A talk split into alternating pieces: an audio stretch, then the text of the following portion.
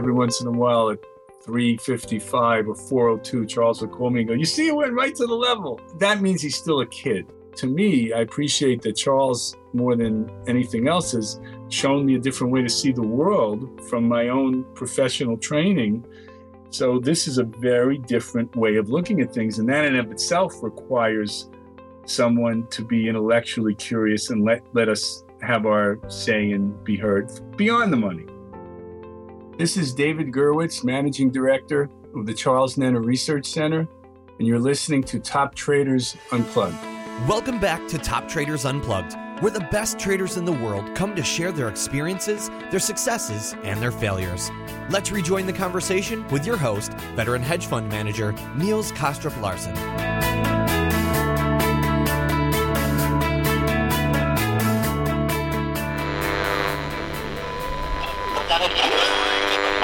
People in that very difficult process, having lived through a pretty good run. Sure.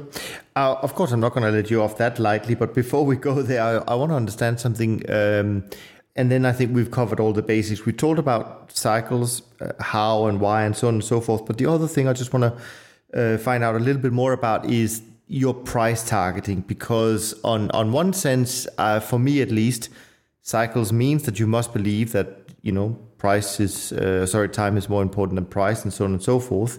And cycles, you can, by observing them and overlaying them and all of that, I can see that, I can understand that. Price, on the other hand, is to me much more difficult to predict. I mean, how do you know if it's going up? And when I look at the charts that I receive from you, I see the cycle and I see the price of the market. But what I don't see visually, and maybe it's because I don't see it correctly, I don't know. But what I don't see necessarily, just because you're showing a big move in the cycle, that necessarily corresponds with a big move in the price, vice versa. Sometimes the cycle is showing it's going up, not dramatically, but then you have a dramatic move in the price. How do you sort of predict the price, and how do the price and the cycle, when you show it on your material, how do they work together, if at all?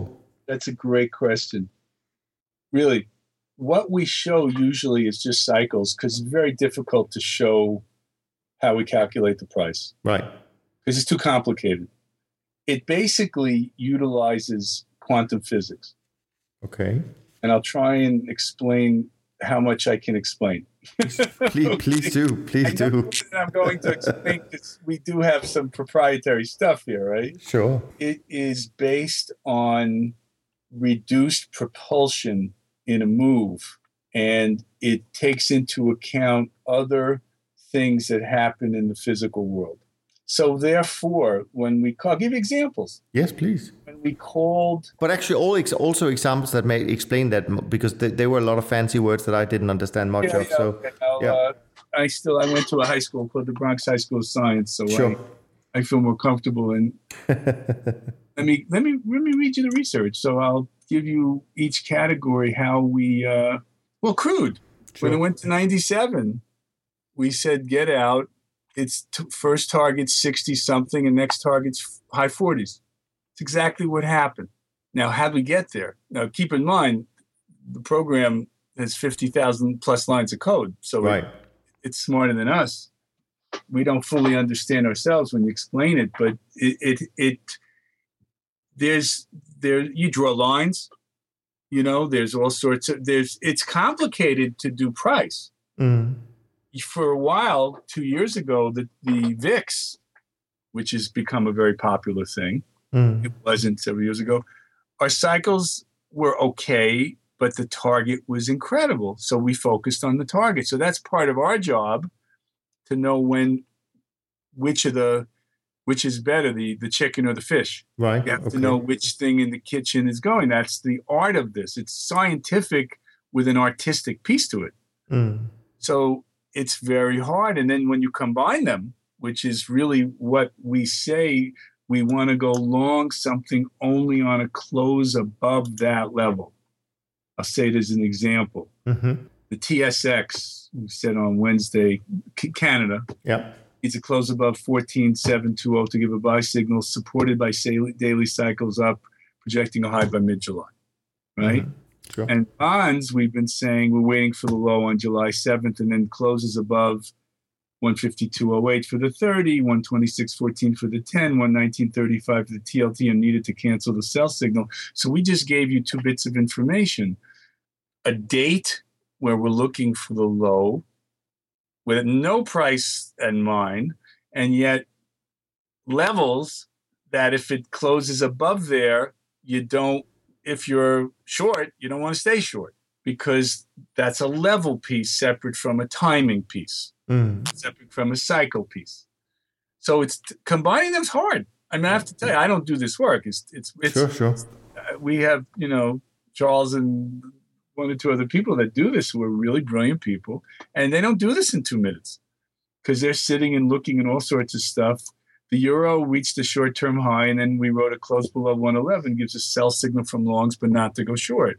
Goldman said about 2 months ago, they said the euro was going to par, and we vehemently disagreed. And we were right. Will it go to par at some point? Could, but we're just focusing on the shorter term because most of the trading clients, theory's great, but they want to know what to put on, and we don't tell them what to put on. We just tell them this information, and then they decide how to do it. There's something you mentioned here that I just want to go back to some other historic examples before we move into sort of what you're expecting here and now. But you're mentioning a couple of things in the research that I see, and so one is sort of, as you just said, it could be a trigger. So don't get long until we've seen bonds move above this level. But you also talk about markets being on a buy signal, markets being on a sell signal. What does that mean? How do you? That almost sounds like if people were managing money according to your advice, they would just follow the buy and the sell signals. But I don't know whether that's the case or not. They do. By the way, a lot of people use our levels and this buy and sell signal.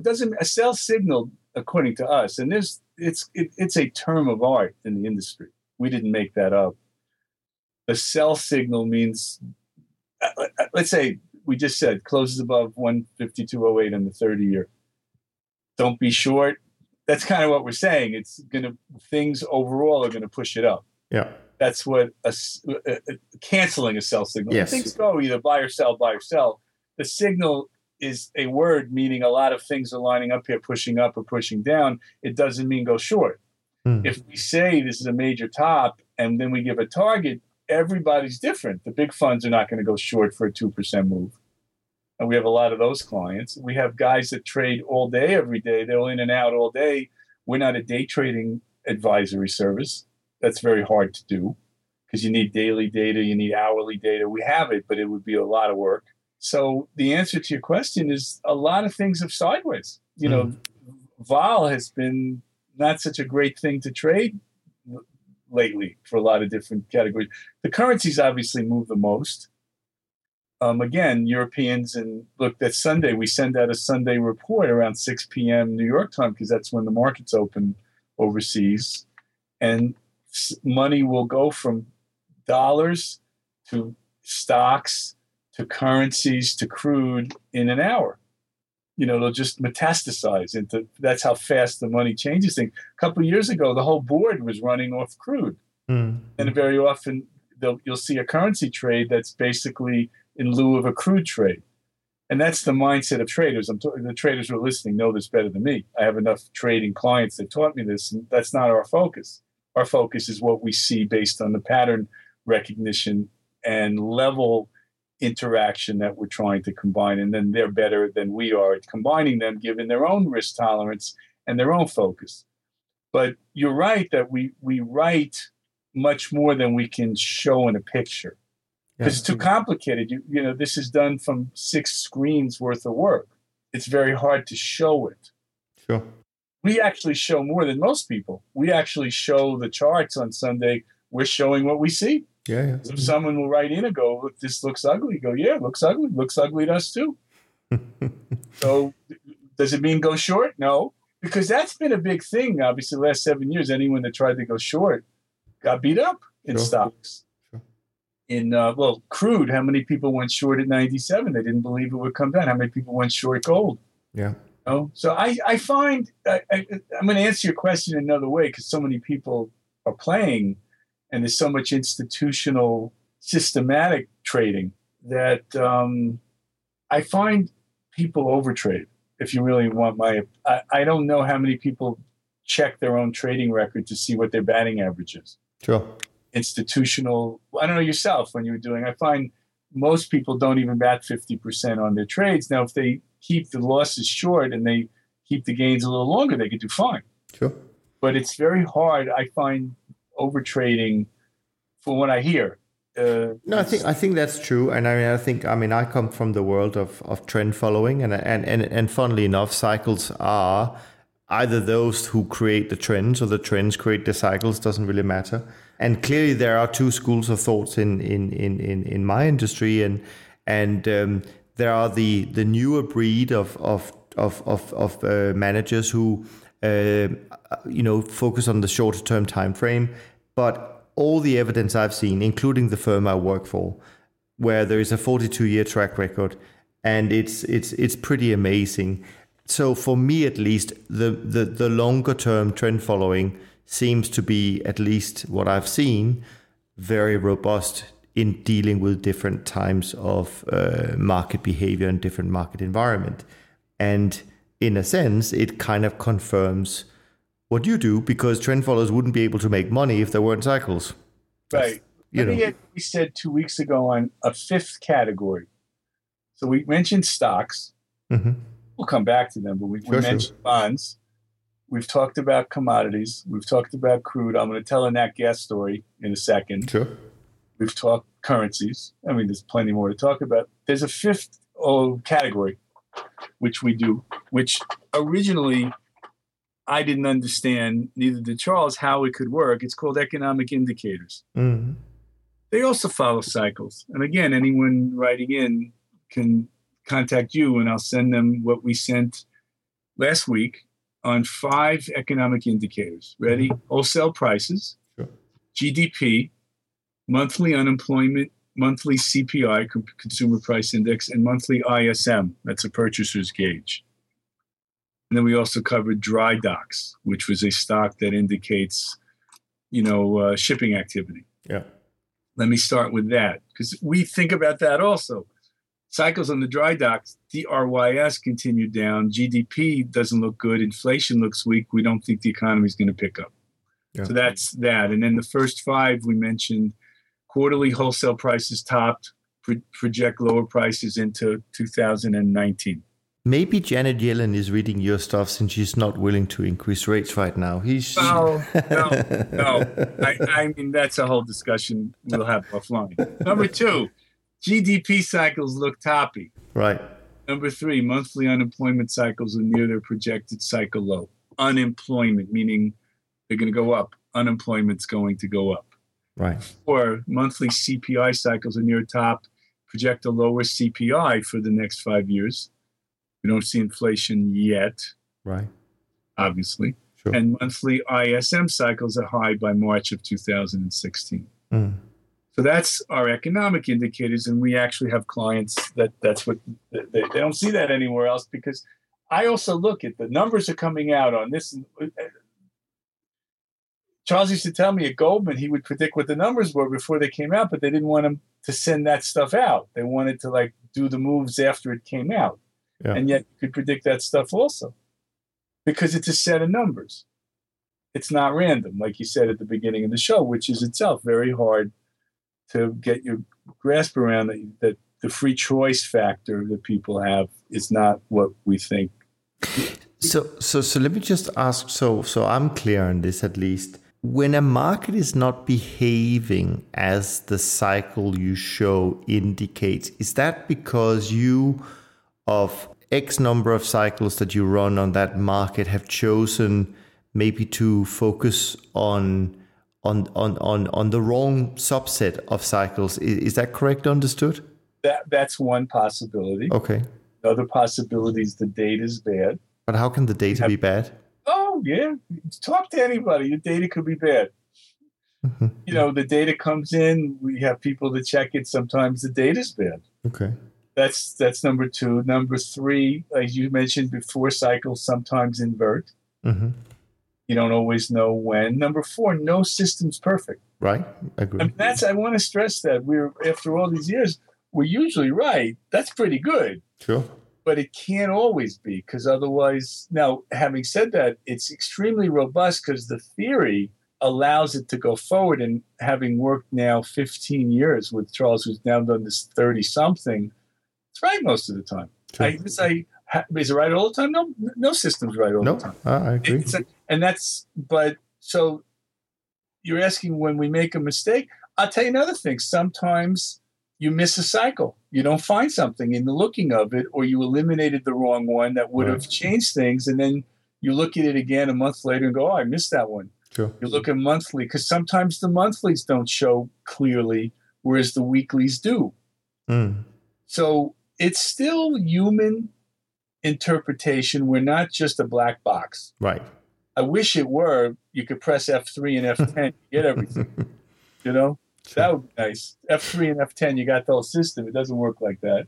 Then when you're combining it with target, it's not simple. And then you're overlaying wedges, as you've seen, and candlesticks and all these other things. The goal is to get that all lined up. And yes, some people have claimed, and I'm not so sure they're wrong, that with all this government stimulation of the last 6 years in certain markets, it's so knocked a lot of technical people for a loop. Right. That it really, now we think, according to our system, it doesn't work that way. Our system is if cycles bottomed and markets were going to go up, which we called, something was going to come along to make it happen. If it's QE, it's QE. We didn't know that. Sure. But we just saw, like I said, in 2008, I'll never forget on Bloomberg, it's on the site. People could say markets are going to bottom in 2009. Yeah. So they did. Apple was 200 before the split, and that was a cold bottom. And at 702, look, BlackBerry, the system called a top at 84. And regret not going short then, but our system isn't really go short, go long. We give you targets, we give you this, and everybody has a different risk profile, so they deal with it separately. The family office clients that we have, some are all over the place. Some are all out with managers, some part with managers and do some on their own. And they take X dollars, just follow us. They also hedge. Because one strategy, assuming we're right, that stocks are down over the next several years and then way up in the 20s. Let's say somebody's got a big gain position now. He bought, let's say, he had $3 million, now worth 20 in America. Long-term gain, right? Not short-term gain. Sure. And let's say he says, I want to hold it for 15 years. Which, by the way, there's an argument, don't do that, because tax rates, when you sell it, could be 75%. That's another risk that's not thought of. Do you do cycles on tax rates? No, you really should. Yeah. I never thought about it till just now. We should do cycles on tax rates. But that's, too much work. Sure. I don't do it again. I'm getting too old for that. But if you take a look at that, then maybe what he would do is put on a hedge for 5 years. So he's down on his positions, up with the hedge, and then take the hedge off, again, assuming we're right, and then go for the run again, and he wouldn't have paid any tax. And tax is a major thing for people, as you know.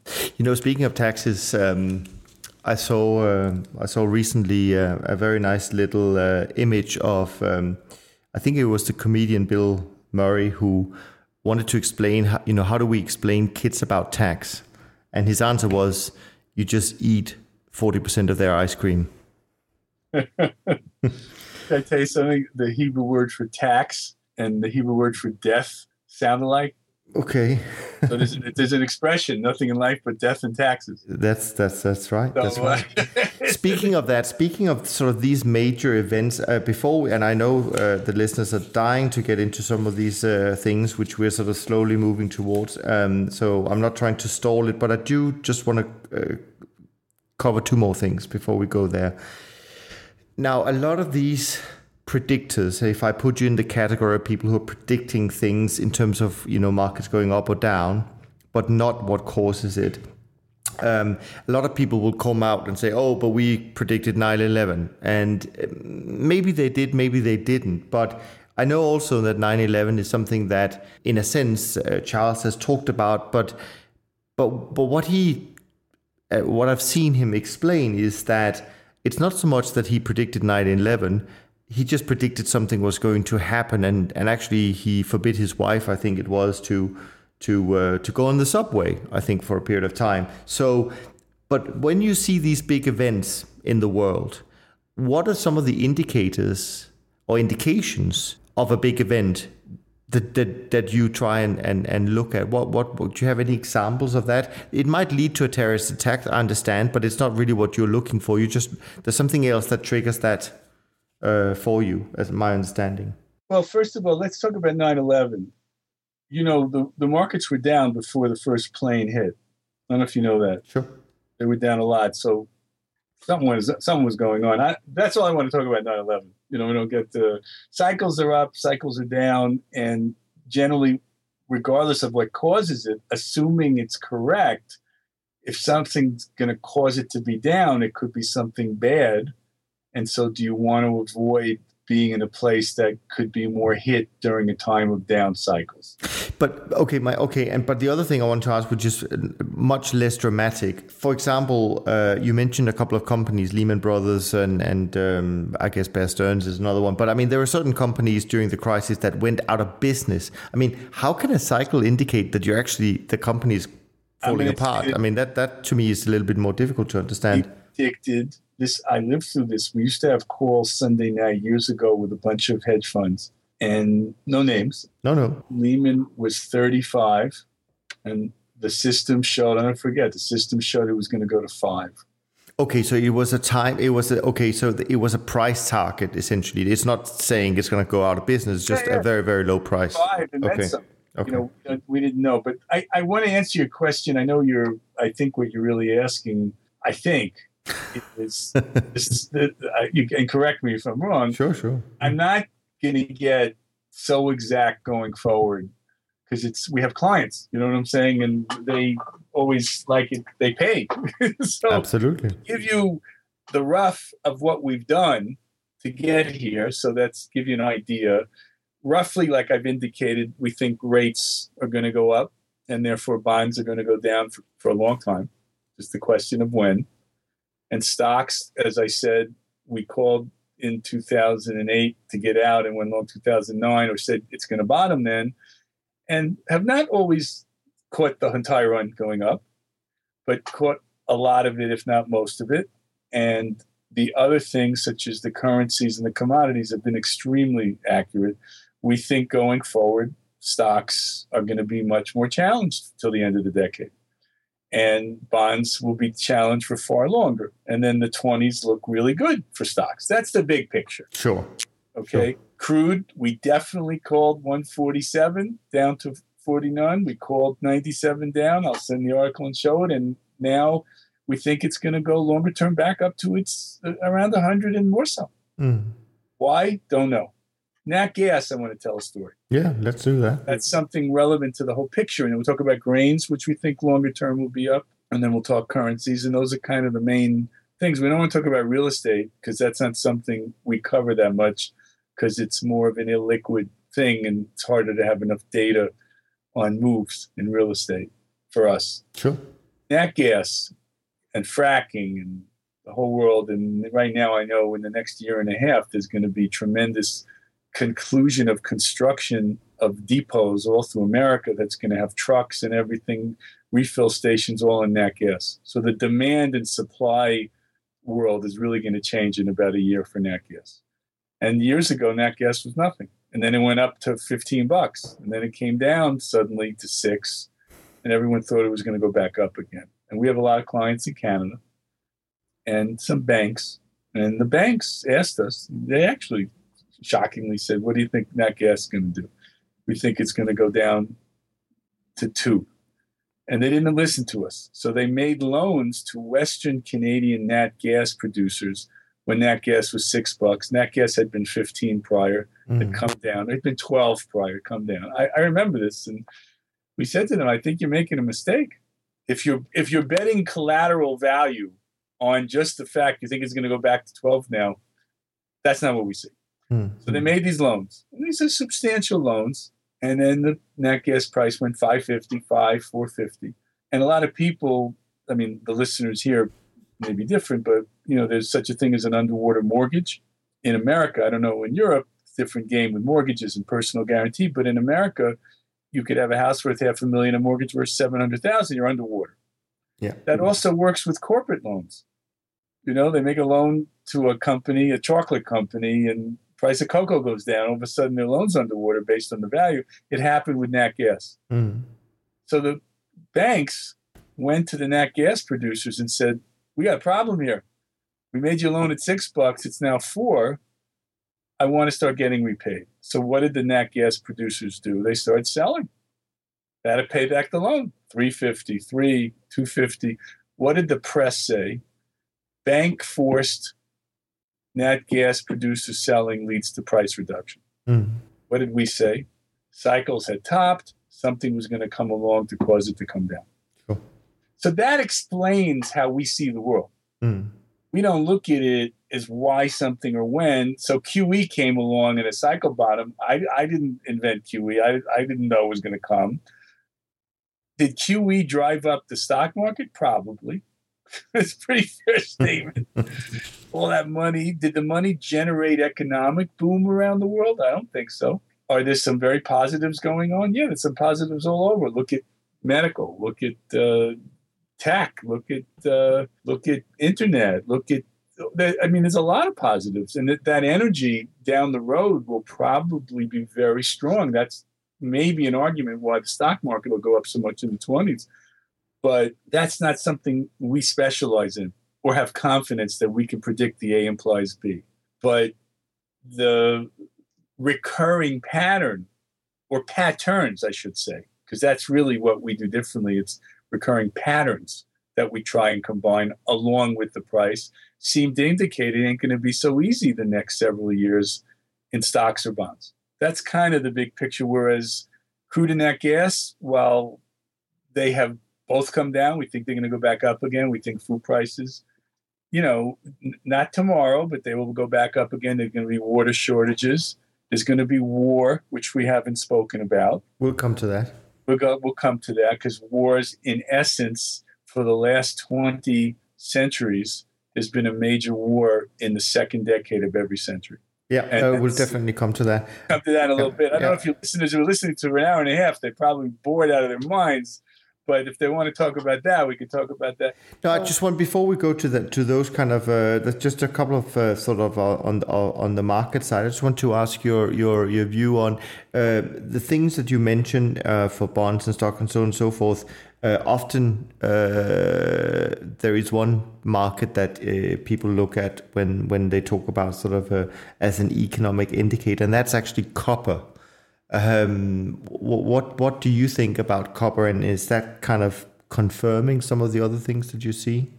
Copper. Hold on a second. I'm going to tell you a story from several years ago. Sure.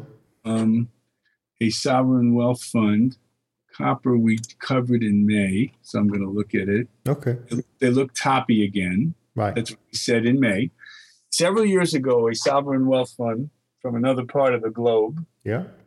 Asked us, well, they suggested they were thinking of going long copper. And what do you think 2-3 years from now? Because that's the questions they ask. Yeah. They don't care next week. Their ship is hard to turn around. And we didn't like copper. And we told them. And I don't know what happened, but the guy's still working there, so he didn't get fired for buying it, I guess, right? I don't know in the culture there, if you're running $150 billion, you make a mistake, you know, what do they do to you? I don't know. I don't know culturally. But so copper, we said in May, copper cycles look toppy again. I'm not projecting now next 5 years copper again. That's not what I want to do on this show. Sure. We can give you an opinion. We may be right, may be wrong. We were right a few years ago. Hopefully we'd be right again. But that's what we said in May. Actually, let me look at the chart while I'm talking to you. And anybody wants to write in, I'll send this all to them so they could see it.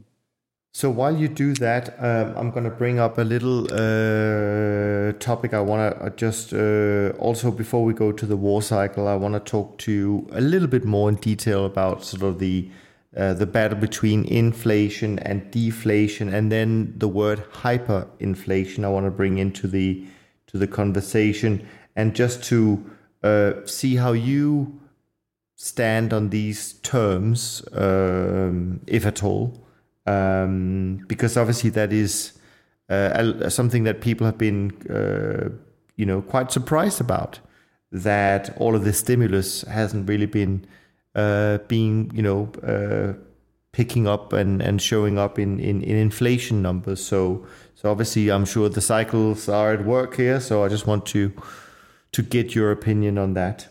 Charles has been calling for deflation for quite a while. So he's been right. Sure. We don't talk about inflation and deflation much. Okay. Even though, people think about it, we want cycle tops and bottoms and levels and what people could do with the money.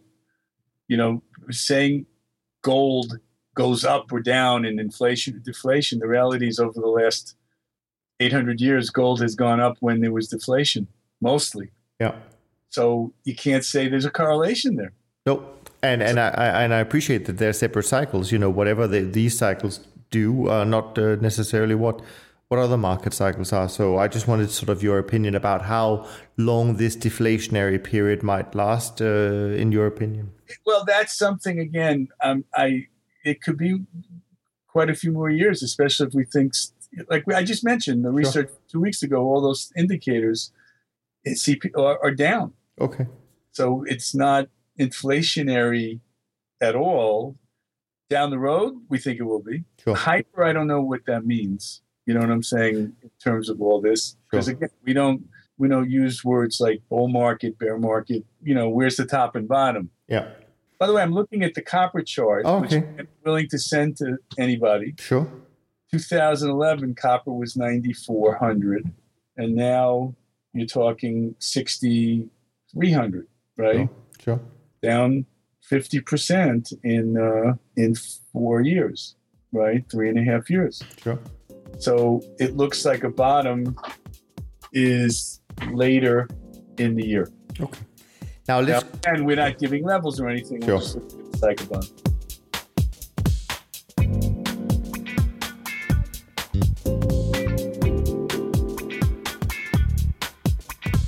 Let's talk about the war cycle. We've mentioned it. I know it's something that you have an opinion about. So why don't you describe, and I know you even touched upon it, the 100-year war cycle, but why don't you talk a little bit about that? Because clearly we live in a world today, at least for most of us who didn't live under the last World War, but so we don't have any experience in that, but maybe you should share some of your findings. Okay, let me find what I just sent to you, and I sent it to myself, so I can go through the last 20 centuries. How's that? That would be nice, right? Yeah. 10 whether you want to go, you can go back to the Romans in 208. That's fine. Actually, I'm going to. That's good. I lost a brother in World War II, so I have a bit of a. I was born afterwards, but a brother I never knew was killed in World War II, so it's a little bit personal. Let me get to the war cycles here. And while you do that, I will just say to the listeners that we will, and it's on purpose, but I will tell you exactly how to get some of this information. And there is actually also a bonus at the end of all of this. So just stay with us and, we'll get to all of that, how you can essentially get a peek inside the work that the Charles and David is doing. So did you find your... Got it. Ready? Here we go. Yeah. And no one has to take notes. Give us an overview. There we go. So he wrote this January this year. Most of us, 3 years ago, he was on Neil Cavuto's show and mentioned war cycles, 2011. What's going on? And most of our subscribers know I was born and raised in Holland. I never understood why I learned so many languages, so much about European history. Today I understand. I've been talking for several years about the 100-year war cycle that usually occurs in the second decade of a new century. We went back to our history book and we found the following. Let's go backwards. Now, I don't have to explain what's going on. People see what they see. 100 years ago, World War I, 1812 was the follow-up of the 1802 Napoleon War. 1713 Spanish War, about the Spanish successor and the Jacobean Rebellion. 1618, the beginning of the 30-Year War. 1517, I don't know if it was a war, but Martin Luther started his Reformation. 1415, Battle of, I don't know if I'm saying it right, Agincourt, part of the 100 Years' War. The Brits beat France in 1509, Polish-Moldavian War. That's all 1415. 1320 was the Byzantine Civil War. 1202 to 1214, Anglo-French War. Boy, those guys have been fighting for a long time. Sure. 1109, Battle of Glogau, Poland. 1013, the Vikings attacked England. Yeah. I'll tell you a story about the Beatles. I was just in London 6 weeks ago for business, and I'll tell you the whole story about the Beatles and Liverpool relating to war. 907, Russian-Byzantine War. 814, Charlemagne united West Europe for the first time since the fall of Rome. 711, Muslims under Tariq invade Iberian Peninsula. 618, China collapse, Sui dynasty. 526, Iberian Wars, Justinian dynasty starts. 410, the Goths attack Rome. 320, Civil Wars of Tetrarchy and the Roman Empire, and 208 to 210, Roman sovereign invasion of Caledonia. So there's a cycle there. Something like it. You know, people could rip it apart and say, well, Martin Luther wasn't. Yeah, but this is what, now, was someone leaving a message each time, check 100 years from now? That's the whole point about cycles, that they repeat because maybe there's something subconscious that's going to happen. And it's unavoidable, and it's not something we live in an age we think we have free choice, so we don't want to accept it, but here are facts. So it sounds like this could be war. Is that a reason why crude will go up and the market will go down? Could be. You know, we haven't talked about infectious disease. We have cycles on that. I really don't want to talk about it, but there are cycles. There was a time not that long ago, the flu killed 50 to 70 million people in Europe. We look at that stuff. You know, there are certain clients that pay us to do that stuff. It's, you know, I don't think they invest with it. They just want to know. So, you know, you mentioned before, some people are gloom and doom. I wouldn't call us gloom and doom. I would call us realistic. And if things look like they're bottoming, they're going to go up. We'll say that as well. Sure. And, you know, we think the market in the 20s is going to be very strong. Mm-hmm. So a lot of the strategy now is don't blow it the next 5 years. Yeah, which is itself a whole strategy for longer-term families and things like that, how to do that, because you have to push for the next. We never understand why if you give a target and it comes close, why you stay in. Mm. You're in, you're close, get out. You know, that's our thinking. But a lot of people don't think that way. They're naturally, there's a whole mindset to trading, which we're not experts in. Well, we know quite a bit, but because we're not in the trading business, we just tell you what we see and we want to step back. I don't even want the clients. Well, often they do, but if they don't want to tell us what they have, it's fine. We just tell them what we see. Very often they'll tell us we're thinking that. That's a lot better. A lot of times they're in the middle of something, and I wish they wouldn't have done it. A bunch of people did some very big VIX trades because they thought something was going to fall apart, went short early. A lot of times we ask them, just tell us in advance. So we'll at least tell you what we see before you do it. But can I ask you about that, David? Because it's I think it's interesting. I mean, you have this tool, methodology, whatever we call it. Clearly, it's been proven to work over a very long period of time. Yet you have to go out and convince people to subscribe to your services, whether it be a newsletter or a much more personal advisory service. If you instead, 15 years ago, had started a fund, invested according to your own advice, you would have made a lot of money. I don't know. Investors, well, no, this is where I'm getting to. So there's sort of two schools of thoughts here. One is that having positions, doing the trades, might influence in some way the predictions.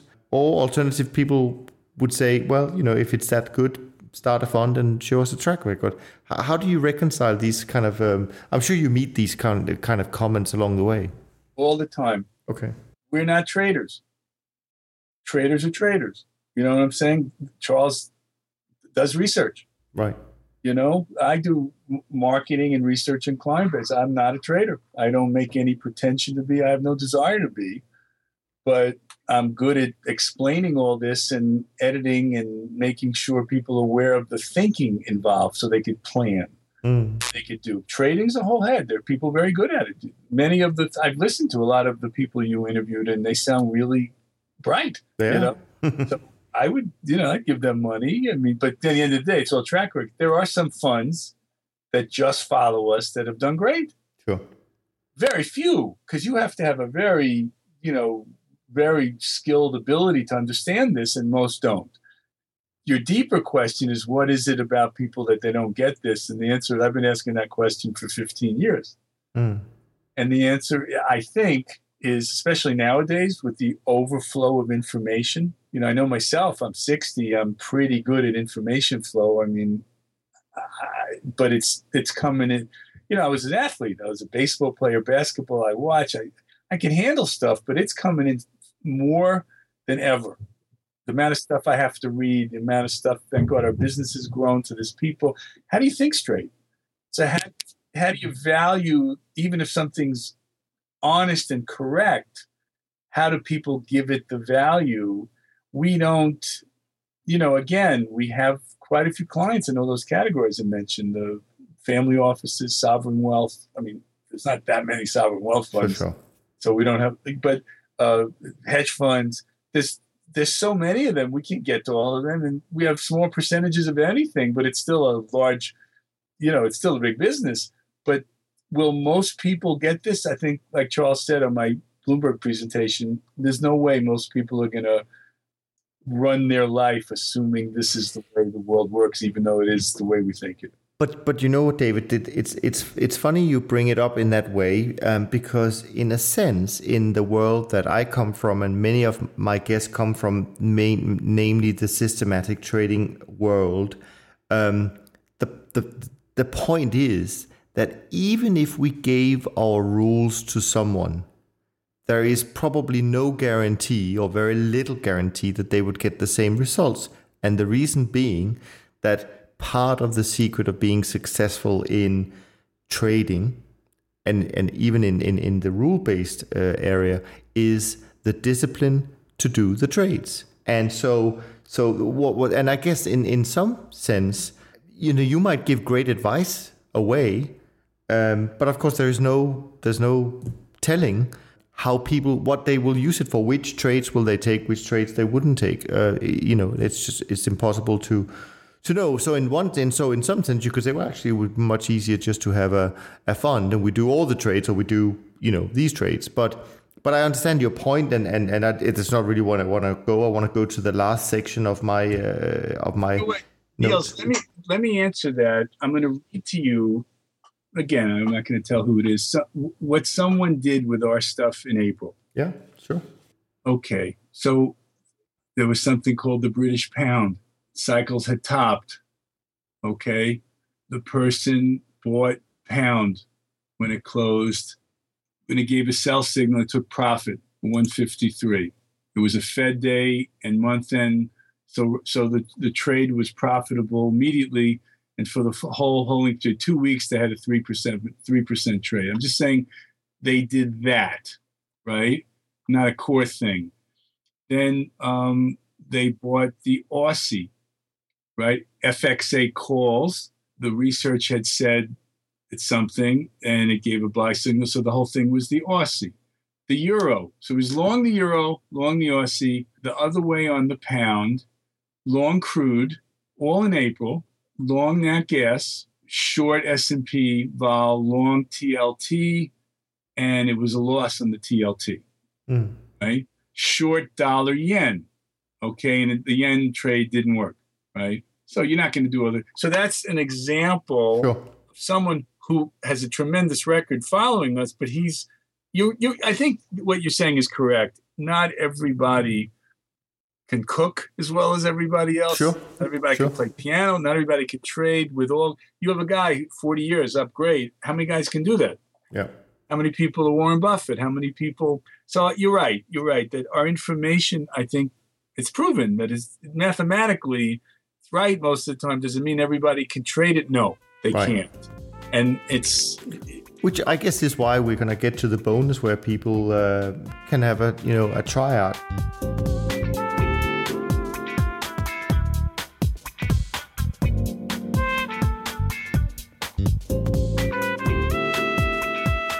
I want to jump to the last section, which I call general and fun. And it's a little bit away from all the things we've talked about today, but it's staying on the topic of for people to get to know you a little bit better. And I'm just curious, after all these years of doing it, and clearly I'm sure that there's a lot of great moments in doing it, but you're also a busy man. And there are lots of people who will dismiss, cycle work. Like there are lots of people who dismiss systematic trading. So what keeps you motivated, David? Why do you do this? Well, we make a lot of money. That's number one. Number two, it's like a painting that never ends. Give me an example. What's going to be with the euro? It's a good question. Sure. It was 151. It went to 122, 118. Not that long ago, 4 years ago, right? Before the first Greek crisis, like I mentioned before. It didn't crash. A year and a half ago, everybody wanted to short the euro. Remember? Sure. We said, no, don't. So we've been right. What's going to be now? Now, there's people who are betting. It's still Las Vegas. At the end of the day, this is all betting. Everyone's gambling on all this stuff. And we like to give educated gambles, basically. So that's the euro story, S&P, the bonds, the bunds, the VIX. So in one sense, it's a painting that never ends. So it's your own curiosity about what happens next, do you think, to some extent? I'll tell you one of the nicest things every once in a while at 355 or 402, Charles will call me and go, you see, it went right to the level. That means he's still a kid. Right. And as an athlete trained by this gentleman, Red Auerbach, he used to pick people that loved to play. They just played well, and they wound up winning championships because they played so well together. So there's got to be a certain play aspect to this, no matter what age. I mean, think of all the older people that are like kids, and younger people like old people. Thank God I got four kids. They're all different. They're all and grandchildren. And so I think the real deeper answer to your question is, you don't do it if you're not making money. You like having happy clients. Not everybody's happy. Not everybody stays. It's not right. It's not for everybody. Most do. Most, again, I've got friends in all the continents and all over the place. And I think that's also nice that you're dealing, in our case, with people with money of all different types. So they tend to be more respectful of what we're doing because, they know I tell them just because you have money doesn't mean you're smart. You have money. Sure. And now they happen to be a lot of them. And so we have a good time. They respect the intellectual aspect of this. There's a deep intellect to this. They see it. Look, you, Niels, we know each other a couple of years now. Sure. You know there's a lot of thought to this. Sure. And we've talked about it, not just now, but in the past. And so I have 3 degrees, I guess more than most, 3 postgraduate degrees. And I, come from a long line of rabbis, and I study, and I'm a musician and athlete. And I find this, I find it absolutely fascinating in the scheme of everything. There's a lot of sports to this because, you're watching the back and forth. And then I have the media to have to deal with. Sure. And I say that in a literal sense because I meet people that way. I met you that way, in effect. So I can't knock it. But is it as good as this? No. Is the media going to give me 2 hours to tell jokes and talk about this? No way. But in the meantime, I think several reasons why we keep doing it. I never find it boring. Look, the market's been up a long time. Sure. So it's been up 7 years. Sure. No, really has. So it's been, in that sense, a lot of people missed it. Yeah. A lot of people missed it, and that happens everywhere. But here, when you talk about war cycles, it's not pleasant because it could be right. You talk about negativity the next several years, not pleasant, and could be right. You talk about water shortages. We haven't talked about water stocks. And there's drugs. infectious disease. You know, these are not such pleasant things to talk about, but nonetheless, it's an honest appraisal of what's happening in the world. And to me, I appreciate that Charles, more than anything else, has shown me a different way to see the world from my own professional training. And again, as a musician, I'm a pianist playing by ear. I don't read music. I'm sensitive to hearing and what people can and can't hear. Sure. And most people, regardless, can't hear. Yeah. They don't hear what you're saying. They're listening and thinking what they want to say. So this is a very different way of looking at things. And that in and of itself requires someone to be intellectually curious and let us have our say and be heard beyond the money. Sure. Sure. Anyway, hopefully that answers your question. No, that makes sense.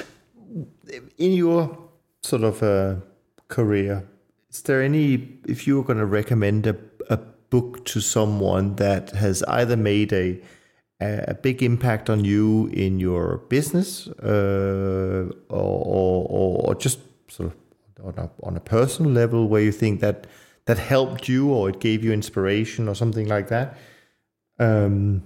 What would you recommend people should read? That's a very good question. You know, I've read hundreds of books, and I study hundreds of books. So, I mean, the Bible helps. I read it all the time, and the Talmud. I mean, it's pretty deep stuff. But in terms of, let's say, business or person, yeah, it could be one of both, or it could be whatever you feel like. Yeah, see, business. I mean, I've read a lot of the trader books, see what the trading guys have done. I'm looking at my bookshelf. I've just books on cycles. Right. I mean, I'm looking at my bookcase now, and I actually open the stuff, which I don't want to admit, but I actually read it. There are several interesting things I would recommend. Probably, I read a lot of math books. Okay. So people are not going to read that. No, I don't think that's going to fly well on this program, to be honest. No, a lot of math books because I'm thinking math all the time with this. Everything influences me, actually. I read about history. Sure. Because I think the cycles reflect that. There's a book called Chaos by James Gleick, Gleick. Okay. And he authored Genius and Isaac Newton. And this is it's pretty fascinating. Mm-hmm. Talking about chaos with all these different, that chaos is not chaos. Sure. Based on this gentleman Mandelbrot who found order in chaos. Okay. That's kind of my mind, but I'm a Bronx science, I don't think most people are going to read it. That's pretty fascinating because it's all about patterns. Sure, but this is about getting to know you, and if this is the book that you get inspired about, then that's good enough. That's good enough for us. Yeah. Now, I don't know how many people will read it, but it's it opens your mind, that's for sure. You never know. Now, I know you have 4 children, David. You mentioned that earlier. So if you could only pass on one of your own skills to your children, why or which would that be and why? The ability to listen. I'm not talking about listen meaning don't cross the street. I'm like listen, zone in to other people. Yeah. If they need something, very often they don't know how to express it. So it's not just what they say, it's what they don't say, and try and see somebody's need before they ask you. I do a lot. I mean, if you're asking, I play concerts around the world for kids. I play for Special Olympics. I play for homeless kids in Canada. I've raised a lot of money. So God's been very good to me, and I try and help.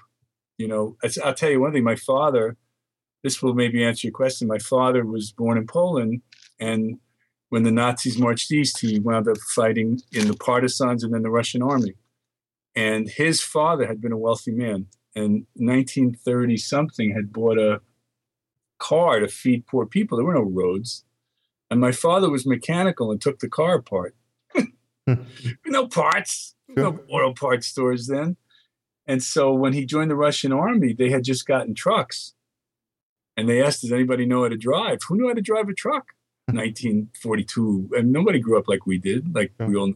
So my father knew had taken a car apart. So he said, I think I can learn. And overnight he learned and he drove a truck. It saved his life because he was in the back of the lines. Sure. And he became a truck mechanic. So I grew up with a truck mechanic. I was taking cars apart with my father. Sure. So, and how did he become a truck mechanic? Because his father bought car to feed poor people. Mm. So I'm only alive because of the kindness of my grandfather. Sure. That he wanted to feed poor people and bought a car and wound up unplanned saving his mechanical son's life and his less mechanical grandson's life. Sure. I'm not bad at the old car. I can't do anything with the new cars, but I don't think anybody else can. They're all computers anyway. Exactly. So, but that's a big mindset here. We're constantly trying to help people in whatever way. Everyone in the company here is. That's, you know, and hopefully that explains. So being this now world-renowned musician, people can go to my site, davidgurwitz.com. I do a lot all over the place, and I generally don't do it for money because there is no money to be made in music anyway. So you might as well do it and just help people. Sure, absolutely. Now, I know you talked a lot about sort of different things you've done, and maybe we've extended all of those options, but I'm going to ask the question anyway because I do that with all of my guests, and that is there a fun fact about yourself that you can share that even people who know you may not know about you? A fun fact? Yeah. I mean, again, often people say, you know, I've got this talent, I've got that talent, but we've already covered a lot of that. And I don't know whether there are any more talents left in you. I'm not sure, but is there something that people, even people who know you, don't know about you that you've sort of, I don't know? I'll tell you one of the things, I'll answer with a joke. Okay. One of my rabbis said he speaks to certain prisoners, and he goes to the jail, and the jail said he said, if I can give you one thing, what would you do? If you just to list all your things you wanted, and they say, give me more paper. So there's one thing. There's probably 30 things I can answer that people don't know. Having the time to do them, being that I work early in the morning to late at night, given the world is different time zones. Sure. It's not so simple. I exercise a lot. You know, I tried out with the pro baseball team I mentioned and played semi-pro basketball in Spain in 76 before they knew how to play. This I'll tell you. 1976 in Spain, they played soccer. They didn't play basketball. So if you threw a ball and they dropped it, they kicked it back at you. Sure. They didn't know how to play basketball. So I was not such a great player here, but over there I was really good. That was a great arbitrage. Sure, absolutely. Just, you know, so, but I think very important to work out. I'm writing music a lot. I think that's really important because people can get so caught up with stuff. I think tuning out a lot, you know, and that's part of the reason I hike a lot and I try and think. Because thinking is a lost art. Part of what Charles has done, I think, has brought to the world a different way of seeing motion in things besides markets. And it requires thought. I mean, he tried to get the Dutch government not to sell gold at like $500. Right. They didn't listen. You know, governments don't listen. Yeah. They don't think. They tend to, you know, with pensions and stuff. So I guess your question is, what are the fun facts? I don't know. I don't. I'm not so funny, but we try and do a lot of thinking, and we're so busy. Look, today's the market's closed. The only time I can talk to you. Sure. And we're crazy busy because we've got clients in so many countries, and they want to see what we say. That and we work. Sure. I mean, I'm a fan. I grew up. I was a bellhop. I was a waiter, and I believe in hard work. And that's the one thing to teach the kids nowadays. Very hard to teach them how to work because they're so distracted with these devices. Yeah, no, that's very true. As we're coming to an end, you know what I try to do on the podcast is just to add value to the discussion, and I want to make sure that I've asked also the right questions to you. So. Is there anything in our conversation today that you feel that I've missed, I should have brought up? I just want to make sure that I've done justice to you and Charles and the work you do. Well, we've spent 2 hours. It seems like a lot less. I have to. Einstein, they asked him once, tell us relativity. He said, if a man sits on a radiator for a minute, it feels like an hour. And if a man sits with a woman for an hour that he enjoys, feels like a minute. That's the theory of relativity. Yeah. Okay, so I've enjoyed this immensely. You know, we know each other for years already. I think you covered everything. I think the best thing is for people to write in and just watch the stuff and chat with me. Sure. And tell me their story and see if we could help. And sure. Not for everybody, you know. But that, I think, would be the best thing. And I'd be happy to share the research so they could look at it. We send this out 3 times a week, Monday, Wednesday, Friday, as I mentioned, stocks, bonds, commodities, currencies, and Sunday charts. And, you know, the stuff you see in the media, these 5-minute interviews, these 10-minute interviews, I would discount them because they're not, that's not our business just to say this is going to happen in 3 years or 4 years. You know, you're looking and think it might, but as things get closer, you could change your mind. Of course. This is it's a shorter term business. We have a lot of people doing short-term trading, medium-term trading. We do a lot of custom work, a lot. I mean, we cover what we cover. We have a lot of people that say, could you look at this? Could you look at that? I have this stock for 5 years, this. That's why we do a lot of hedge fund work. They ask us because they don't tell us what they're doing. Yeah. Family office is different animal because, like I say, they either all their money's out with managers or none or everything in between. And we consult on them and give a view how to approach the managers they deal with. And so we're busy. Yeah. So I enjoy what I do. It's been 15 years already. And like I said, the picture, the painting of each category, either up or down, that's our job to let them know where it's going. So there's a bit of major responsibility we feel. Sure.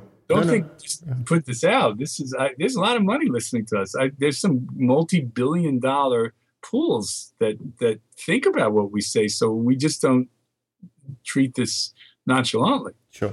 No, absolutely. And so as we are closing our conversation today, I wanted to bring back what I mentioned earlier, that you very kindly to our listeners has offered a free trial to everyone who's listening to this.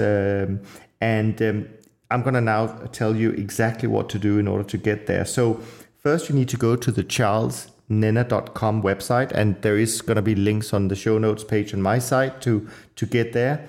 And in the corner, you'll see a button called free trial. And once you click on that, there's going to be a form opening up. And here's the important bit. It's very important that you put in where it says, where did you hear about us? You put in either Top Trader, or you can put in TTU for Top Trader Unplugged. Do that, and then David will respond, and you will be on a free trial for a few weeks. And that gives you probably the best chance of finding out if this is for you. And of course, on the CharlesNenner.com website is where you can learn other things about the work that Charles and David is doing. So thank you for this fun, insightful conversation. I really appreciate the transparency and the willingness to share your experience and the cycle analysis and having this sort of sneak peek into what's behind it. I think that's been really interesting, and I hope the listeners appreciate that as well. And I hope we can connect at a later date and see how things are shaping up. We can surely do a shorter version, maybe focusing on more of what's going on now that we've covered a lot of the background today. So I hope to be able to do that later at some stage. So thanks so much, David. It's been fun, and I wish you and Charles and your team all the best. Niels, I know it's very hot in Switzerland. It is. I look forward. Let's do it while we're skiing in Switzerland. Okay, that you guys can deal with a lot better than heat. I'm up for that. That's for sure. You know, David. I remember once I hiked down the Eiger Mountain. I took the train up and I hiked down, and I think for 2 weeks my legs hurt because I was walking down. So I look forward to going back to Switzerland. Sure. Sounds good. David, take care. Enjoy the rest of this prolonged weekend for you guys in the US. And I look forward to catching up at a later stage. Likewise. Real pleasure. Take care. Bye. Bye-bye.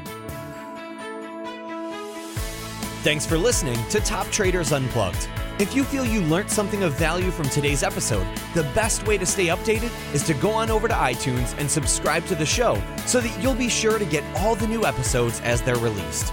We have some amazing guests lined up for you, and to ensure our show continues to grow, please leave us an honest rating and review in iTunes. It only takes a minute, and it's the best way to show us you love the podcast.